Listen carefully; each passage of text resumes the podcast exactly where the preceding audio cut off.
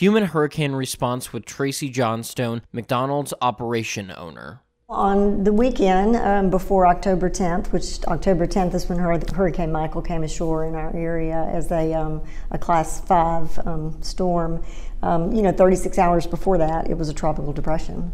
Um, first time we've ever experienced a storm that it got stronger as it got closer. Typically, as they get close to land, they diminish. So within about three to four hours, um, our community um, fundamentally looked like it had been bombed. Um, about a 90 mile swath down the coast and about 40 miles inland. Unlike anything you know we've ever seen before certainly. And when you talk to all the first responders and the volunteers that came subsequently um, they said they'd never seen destruction like what we experienced there. Um, so we lost you know roof on our home um, lost two roofs on two restaurants damage you know catastrophic damage at four locations. Um, we lost about 50% of our employees um, by virtue of them being displaced and not having a place to live. How did this become a humanitarian crisis you know, the, the message today, when you talk, when you think in terms of speaking to the regulators, is um, the humanity of the event comes first. You know, um, and that doesn't mean we're we're making exceptions to how we prepare and serve food. Um, it just means that when you first engage, the level of hurt, um, the level of shock, the level of grief that people are experiencing, no matter what face they put on to come in and try to get a restaurant or a grocery store open um, that piece of that humanity just cannot be lost upon anyone. I think um, they shared today a lot of the folks who did come from Tallahassee. Um, just they went back a little shell shocked of like you just won't believe what we've seen. Um, and then when you live in that month after month, even now, you know, some almost nine months later, um, it is way far from normal. Uh, we probably we have 800 million trees on the ground. You know, um, it, it's very far from normal. So the message today, I think, too, was not just the humanity piece, but that um, the modification piece that has to take place, and that it's not business as usual, and it's still not even today, but it's certainly not in that post-storm, you know, few months afterwards. So does the disaster plan become irrelevant? As a brand um, and as a franchisee, I've been through dozens and dozens of hurricanes. Um, and there is, I honestly can say, I don't know that there is any planning for this. You know, when you have a total infrastructure collapse, meaning you have no banking, you have no internet, you have no cellular connection, much less landlines. Both TV stations were destroyed, both hospitals were destroyed, every nursing home was destroyed. Um, you're talking mass medical evacuation happening like you were in what we would think of as the Middle East, perhaps. Um, so no, we were not prepared, but we certainly thought we were. You know, we printed out all the, the you know, the names of the employees and their phone numbers, um, secured the building appropriately, and, you know, put everything in the freezer and secured, you know, did all the normal things you would do. Um, we just, you, we had no idea. You we just had no idea what was about to happen. To look at a photograph in the days before the storm just catches my breath every time because I realized I had no idea what was coming. What made this crisis? Um, just when the physical plant damage, you obviously start with your least damaged location, but what that means even um, to get that restaurant sanitized to even begin to think about receiving food even when you have water and you have power back that is a monumental undertaking. Um, mcdonald's sent dozens of people um, from what we call field service who stayed in, there were all of the hotels in our town were destroyed. So they stayed in hotels about 45 minutes away, but under the conditions, it was three to four hours drive. But they stayed there, drove over every morning, drove back every night. And without that labor and that workforce of people that rolled up their sleeves and were helping us sanitize restaurants, there simply wasn't enough of us left. And all of us were living that at home, you know, sleeping out in the front yard because it's too hot to sleep inside. Um, so, so the, you know, doing having that kind of process of you think you think in terms of getting a kitchen sanitized. You know, maybe one day, maybe two. You know, this this was two weeks um, of getting things sanitized. Um, so, and just getting back to even even if we could have received a truck logistically. Um, you know, our issues were supply chain um, was not the issue. The issue was people um, and, and sanitation in the stores and getting that established to make it make sense to even put food in the restaurant. Um, and I think I shared today my biggest advice would be just to go slower. Um, for the sake of your people, even though you might want to get open to help your community and provide hot, fresh food, Um, and even if you can safely do that, doesn't mean you should. You need to give it a minute. You need to catch your own breath as a, as a owner operator, as a business owner, but you need to let your people catch their breath because they are all navigating the same devastation. What are the lessons for all kinds of disasters?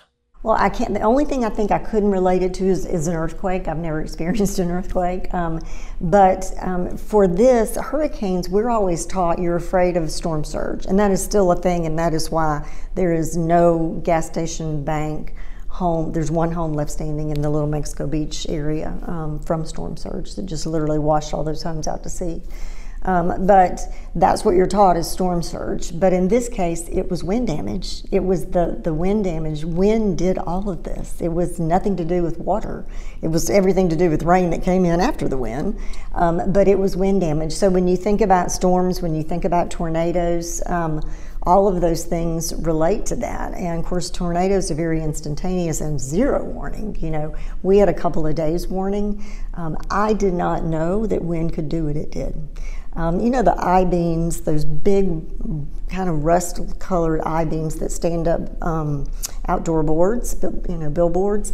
Those were bent over to the ground like an eyelash, all of them on every one. It takes, you know, heat to bend steel. Um, so, if that's a perspective of what that wind did, and that so relates to other weather related disasters of what wind can do, you know, it doesn't have to be water that's rushing in, um, it can be just the wind. So, those events all of a sudden became very similar, you know, to me. Um, that it's not, it doesn't take just a hurricane, it can, it can take just all of that other kind of weather that you're right, we seem to be experiencing at a phenomenal rate across the whole U.S. How are people resources valuable? You know, the biggest piece was um, just people that could come in and physically help us get the hard work done of getting cleaned up. Um, it wasn't just that we didn't have enough people, it was the people that were there were traumatized. You know, and having fresh people come in who were there for four or five days and then could leave and go back to, to their normal world um, that absolutely was the most beneficial thing. We had a, a, a, you know, a gracious amount of that, but we needed even on a bigger scale, I have learned, you know, in terms of systems within the brand. Um, to be able to respond on that scale. And that is the thing, the scale of this is the game changer.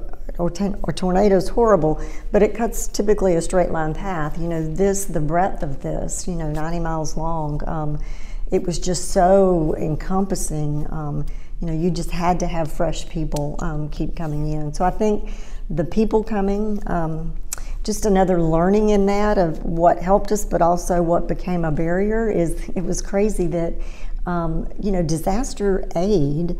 Um, became the burden. As people in all good intentions deliver me a half of a truck trailer of bottled water there's me and my son to unload it at the office because there's people aren't out and about. They're not able to get around. There's no fuel um, so and that happened you know every time people thought they were helping us by sending us stuff um, stuff wasn't the problem. It was just getting cleaned up and getting finding people. You know we were five days before we found and, and verified that our office manager was alive and okay.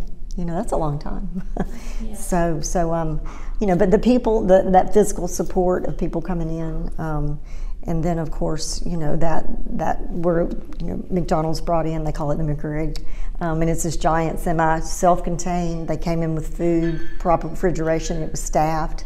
Um, you know doing that for our community and, feed, and it's all free feeding people free um, that's a beautiful thing, but it also what that did for morale for our community. And so, boosting and helping people with their morale is a huge piece of the mental health side of this, and just supporting people through the you know the mental health aspects of the recovery is, is significant. What can be done now? Probably just helping us keep awareness up. There is such a need for that. You know, we were almost eight months before we got federal aid. We were a pawn in a game.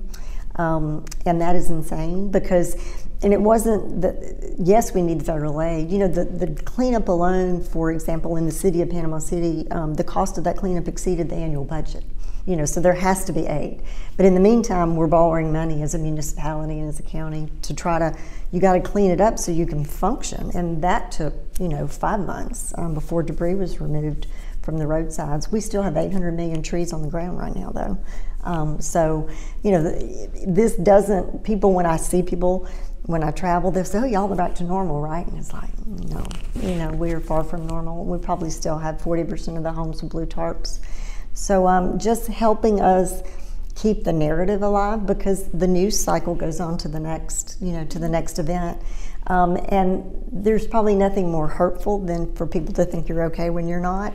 Um, and there's probably nothing more helpful that when you realize and you acknowledge, you know, it's that whole concept of you need to be seen. Um, and keep seeing us, you know, keep seeing anyone who lives through a disaster. Um, stay in touch with where they are in their recovery and, um, and um, help, you know, help continue to navigate that because it's a very long road.